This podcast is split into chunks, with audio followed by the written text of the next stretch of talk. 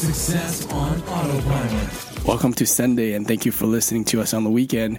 Uh, this weekend's project is to build a uh, user-centric welcome message inside of ManyChat, and we did that, and we're in the process of templating it. I'll be sending that out to all the people that subscribe to our template library. If you haven't done so, um, just I'll post the link below this flash briefing so you can get access to it.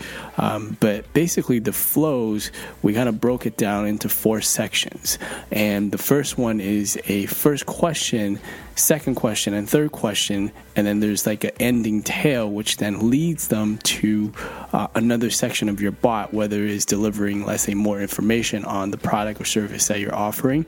But that welcome message is really um, part persuasive, part user centric. So you still want them to go down a specific path, but at the same time, you want to make it so that they have a really great uh, conversational experience when they first come into the bot. And it's not all about, um, you know, the bot itself, like I or me, when it comes to the questions that you're asking. So um, in the template, you'll see those four uh, different section of the welcome flow and then you have a folder that's is essentially reprompts. So these are the escalating details when a user, let's say, pauses and doesn't respond. Let's say they, you know, you ask question number one and you didn't really hear anything back. So how do we kind of get them re-engaged, right? Maybe they got distracted, or maybe they just took taking their time to think about their answer.